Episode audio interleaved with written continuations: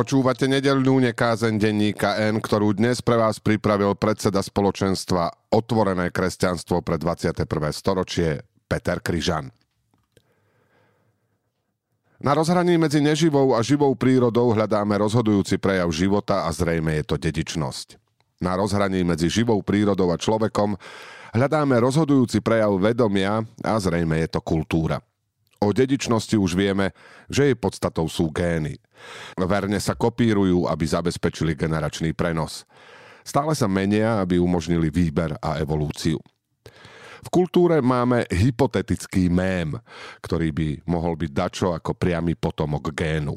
Bez génov by nebola kultúra, ale samotné gény ju dostatočne nevysvetľujú a na jej prenos nestačia. Mémy vznikajú, množia sa a šíria, menia sa a súťažia o prežitie. Naše každodenné memečká. Sú to vtipy a kreslené vtipy, obrázky s preneseným významom a texty s pridanou hodnotou. Objavia sa, varírujú, šíria a miznú za obzorom. Mémy sme 50 rokov brali ako hypotézu. Nie sú to chemicky definované látky a nevidno ich pod mikroskopom. Ale aj vďaka memečkám vieme, že mémy naozaj sú. A mémy, ako memečkám podobné vzorce, vnímame vo všetkej kultúre. Cez pieseň, obraz alebo poviedku vieme preniesť mnoho informácií a emócií. Mémy sú aj náboženské symboly, aj matematické vzorce, aj politické programy. V minulom storočí boli 60. roky memeticky veľmi bohaté.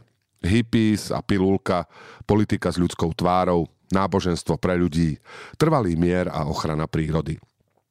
Keď sa v roku 1969 prechádzal Armstrong po mesiaci, viedla v hitparáde pieseň In the Year 2525.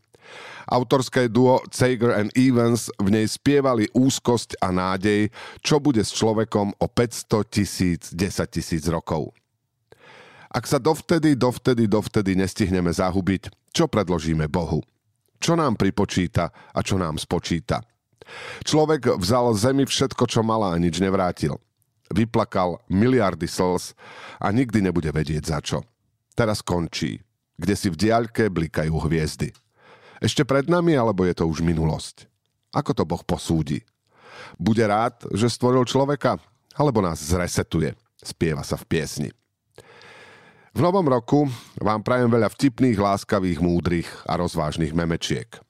Neklikajte príliš rýchlo. Zvažujte, čo by malo prežiť dlhšie ako tento deň, čo zdieľať a čo nechať tak. Šetrite sily a čas na mémy, ktoré sú hlbšie za tým, vyššie nad tým a možno ešte dlho pred nami. Prajem vám trvalo udržateľný advent, aby sme mali dôvod pýtať sa, nakedy prípadne prvá adventná nedeľa v roku 25 25.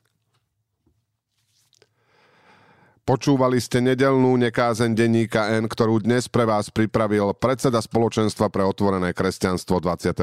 storočia Peter Kryžan.